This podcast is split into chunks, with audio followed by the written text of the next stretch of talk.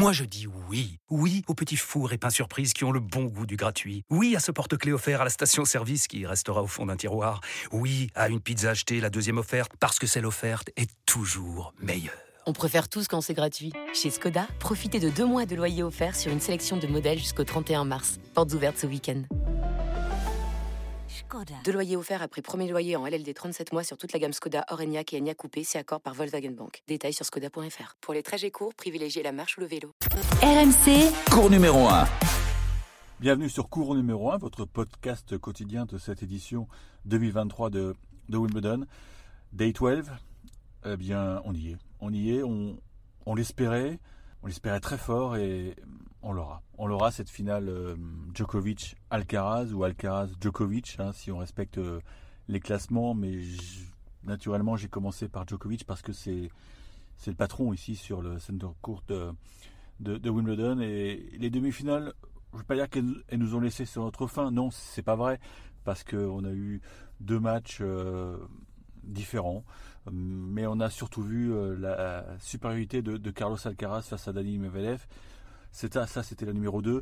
La première demi a, vu la victoire de Novak Djokovic face à Yannick Sinner en, en 3-7, 6-3, 6-4, 7-6. C'était un match quand même assez long, assez long puisqu'il a duré 2h47, c'est-à-dire que l'Italien a, a regardé dans les yeux euh, Djokovic, notamment dans, dans la troisième manche, mais il lui a manqué euh, un peu d'expérience, un peu de filouterie et puis surtout des nerfs parce qu'on ne peut pas terminer une rencontre à 0 sur 6 sur les balles de break et c'est ce qui a fait la différence et on ne peut pas commettre des, fautes euh, gratuites dans le tie-break du troisième set, le tie-break qui est euh, la discipline préférée presque de, Djokovic, on va en reparler.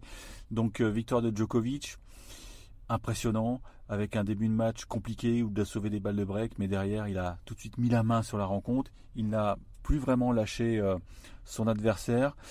Il y a eu quand même, euh, on va dire, deux incidents de jeu.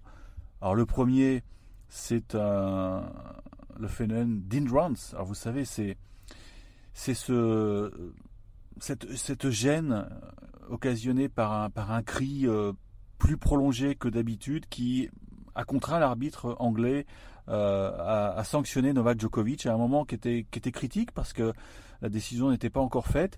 Et, Djokovic a, a été le premier surpris par, euh, par cette euh, décision, ce call comme on dit en, en anglais parce que ça ne lui était jamais arrivé. Et c'est vrai moi j'ai discuté avec plusieurs témoins parce que moi dans ma cabine elle est très très bien insonorisée donc on n'entend pas tout mais certains témoins m'ont dit qu'effectivement le, le râle, on va dire, de Djokovic était peut-être plus long que d'habitude et qu'il aurait pu gêner Sinner. En tout cas, l'arbitre, euh, tout de suite, a, sanctionné Djokovic. Très rare. Même Yannick Sinner n'était pas convaincu par la décision de l'arbitre parce que il a estimé que ce, ce cri, on va dire, euh, plus prolongé que d'habitude, ressemblait du moins à, celui qu'avait euh, poussé euh, lors de ce fameux revers face à euh, Roublev, vous savez, cette fin de match, et que Roublev avait remis la balle en plongeant. Sinner pas convaincu. Djokovic, quand il a été interrogé euh, sur le cours, a estimé que, bon, peut-être que l'arbitre avait été euh, troublé par l'écho du toit, puisque oui, ce match s'est déroulé euh, sous le toit, parce qu'il a, a fait un temps horrible aujourd'hui à, Londres, à Wimbledon. Mais en conférence de presse, à tête reposée, Novak Djokovic a été interrogé et je vous propose d'écouter sa réponse en anglais. Je vous la traduirai euh, succinctement juste derrière. Has never happened to me. Never had a hindrance call um, for extended grunt. And I, I saw the, the replay and I saw that my grunt finished before he hit the shot. So I thought that that chair umpire's call was not correct. I mean, in my opinion. Again, you have to accept it. Et concrètement, il a, il a donc revu les images euh, dans le vestiaire et pour lui, le cri s'arrête avant que euh, Sinner ne frappe sa balle. Donc pour lui, l'arbitre commet une erreur, incorrect. Il a dit que c'était incorrect, mais voilà, il a dû s'adapter, il a dû acter la, décision. Euh, derrière, il a pris un avertissement, toujours dans le même jeu, hein, parce que ça l'a troublé, hein, il ne l'a pas caché, toujours dans le même jeu, il a pris un avertissement pour dépassement de temps au moment de servir. Donc ça a fait beaucoup d'éléments contraires pour le servir, mais comme d'habitude, il s'est nourri de cette hostilité, on va l'appeler comme ça, pour finalement repousser les assauts de Sinner et s'en sortir à bon compte. Il y a aussi un deuxième incident, et là, c'est révélateur de l'état d'esprit de Djokovic, c'est que après un moment très important où il devait sauver des balles de break, première balle filée, et là dans le public, il y a quelqu'un qui crie Vamos Rafa. Regard noir, euh, il a pris son temps pour euh, aller vers le fond de cours, pour euh, se reconcentrer, parce que, je rappelle, c'est un moment très important.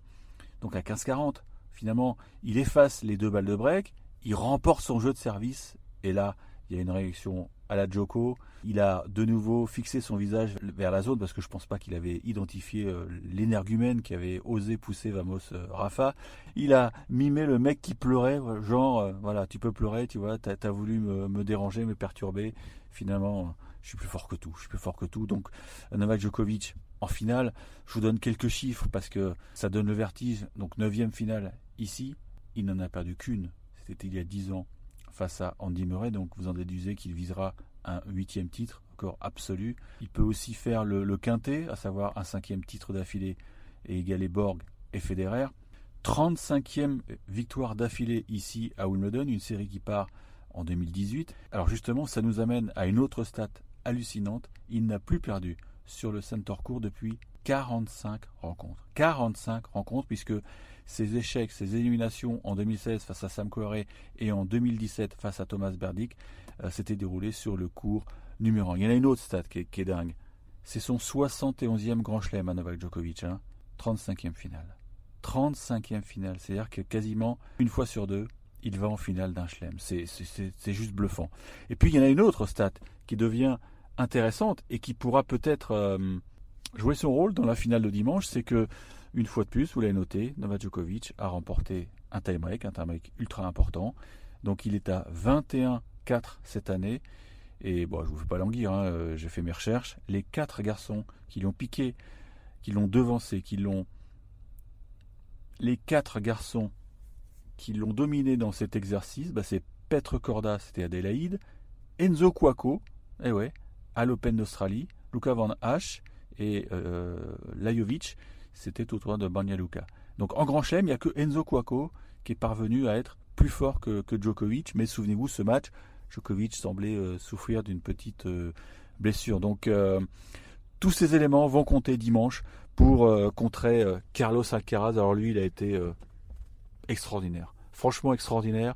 Il a nettoyé, c'est le cas de le dire, Danil Medvedev en seulement 1h50, 6-3, 6-3, 6-3. Et encore, ça aurait pu être encore plus violent puisque il a mené 6-3, 6-3, 3-0 et là, bon, je pense qu'il s'est un peu relâché euh, parce que il se sentait tellement fort qu'il ne voyait pas comment ça pouvait tourner, mais voilà, même, au plus grand, ça arrive, un petit moment de relâchement, un petit débreak, et, et Dani Medvedev s'est même procuré des balles pour revenir à, à 3 partout, mais, mais l'Espagnol, il, sait vraiment tout faire.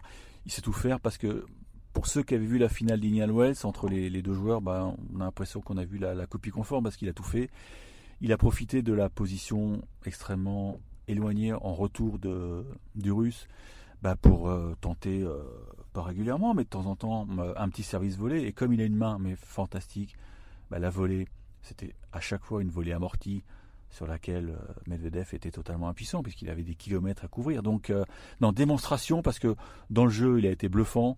Euh, il est capable d'accélérer. Ça, je crois qu'il a été radarisé à 167 km/h sur un coup droit. Donc, rendez-vous compte, ça va vite, ça va très très vite. Donc, Alcaraz, Djokovic, bah, c'est la Dream Final. Effectivement, première finale ici à Wimbledon pour pour le jeune espagnol.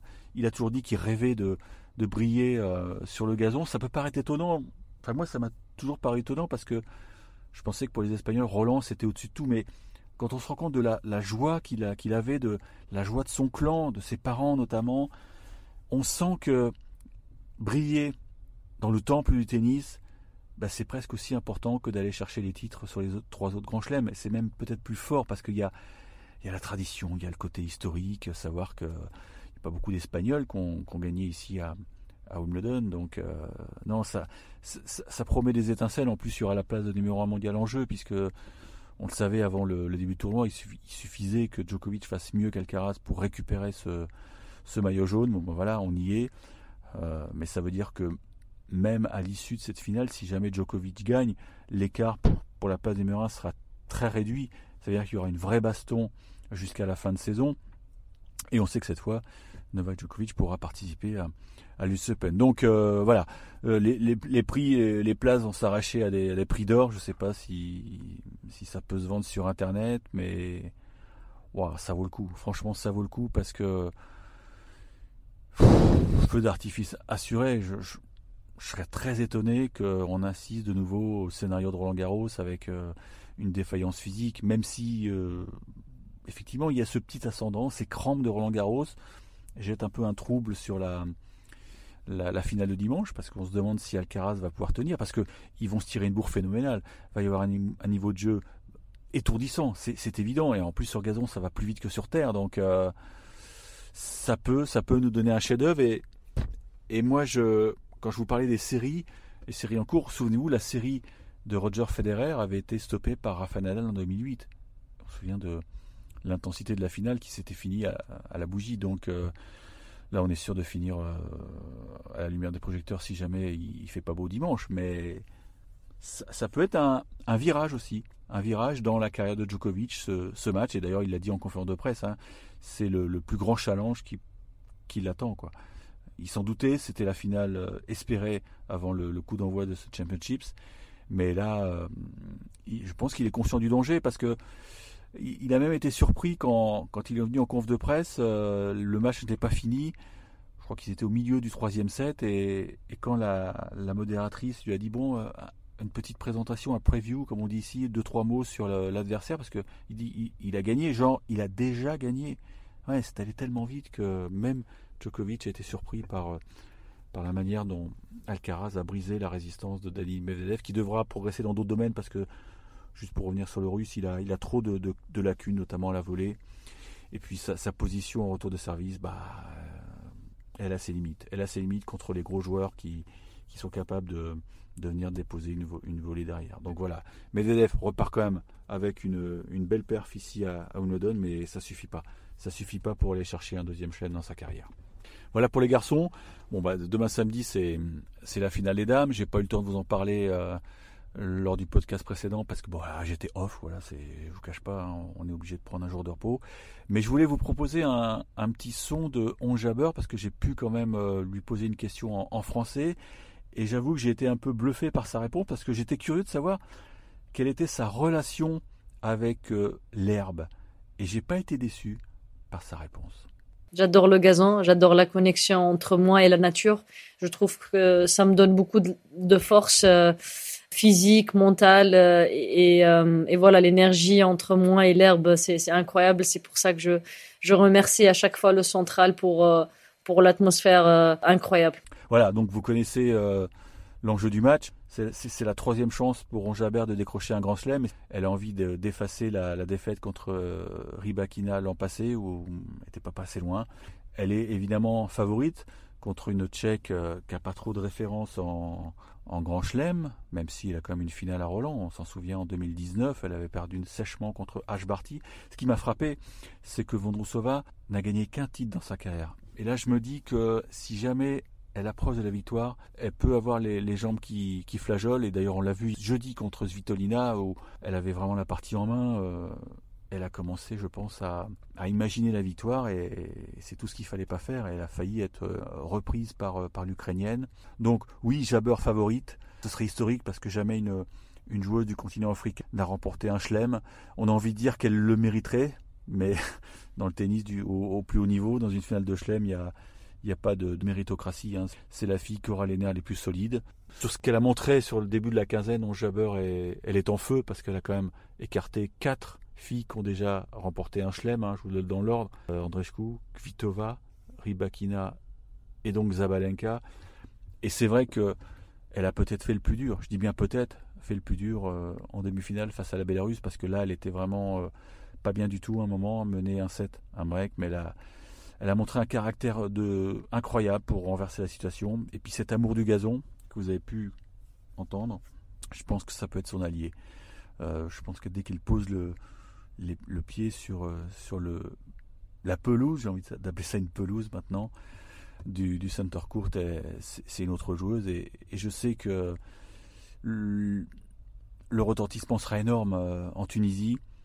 J'ai pu discuter avec quelques supporters Tunisiens qui l'ont attendu jeudi soir pour avoir un petit selfie, une petite signature. Ce serait immense qu'elle remporte un chelem. Ça lui permettrait de rejoindre deux champions olympiques de natation sont la fierté de la Tunisie. Et, pour mieux comprendre la, passion qu'ont les Tunisiens pour, pour ce sport, pour Ron c'est que j'ai appris que lors de la finale l'US Open, donc avec le décalage horaire, les bars Tunis euh, avaient ouvert pour permettre au plus grand nombre, aux, gens qui ne sont pas dotés de, qui ne sont pas abonnés aux chaînes cryptées, on va dire, pour, pour regarder le match, donc euh, pour permettre au, peuple de, venir suivre la partie euh, contre, c'était Igaz dans, dans, les bars à 3h du matin. Donc c'est pour vous dire qu'il y a, un truc incroyable qui se, noue actuellement en Tunisie. On espère qu'il y aura des you euh, samedi après-midi. Mais attention, c'est une finale et, Vondrousova n'aura absolument rien à perdre. Et puis surtout, elle a une, patte de gauchère absolument magnifique. Elle sait faire plein de choses. Il reste un obstacle. Un obstacle le plus compliqué pour Onjabeur. Mais je pense qu'elle a retenu les leçons de l'an passé. Et pour preuve, elle a été moins disponible avec les médias jeudi. Alors que d'habitude, elle, offrait un peu plus de temps pour les médias français. Là, euh, il a fallu se contenter de deux trois questions euh, dans la grande salle de conférence de presse. Elle n'a pas donné de one to one. et puis elle a été, euh, elle est restée seulement cinq minutes avec les, supporters tunisiens, donc pas, une de plus. Alors que l'an passé, je, l'avais vu de mes, yeux. Elle, avait passé un quart d'heure euh, à discuter avec les, Tunisiens. Donc chaque seconde gagnée sur la récupération, c'est trop important et je pense qu'elle l'a compris. Euh, elle l'a compris et c'est ce peut-être le, petit détail euh, qui va lui permettre d'aller chercher le, Graal et de remporter ce, titre qu'elle mériterait, mais je le rappelle, il n'y a pas de mérite en, Chelem, il faut aller la chercher, ça tombe pas tout seul. Voilà là, voilà, c'est tout pour ce soir, ciao ciao, je vous remercie de votre fidélité, on se retrouve évidemment samedi soir pour euh, débriefer la finale d'âme et puis évoquer avec des petits sons des petites pastilles sonores, euh, la grande finale entre le numéro 1 et le numéro 2 mondial, Alcaraz, Djokovic. Ciao, ciao. RMC, cours numéro 1.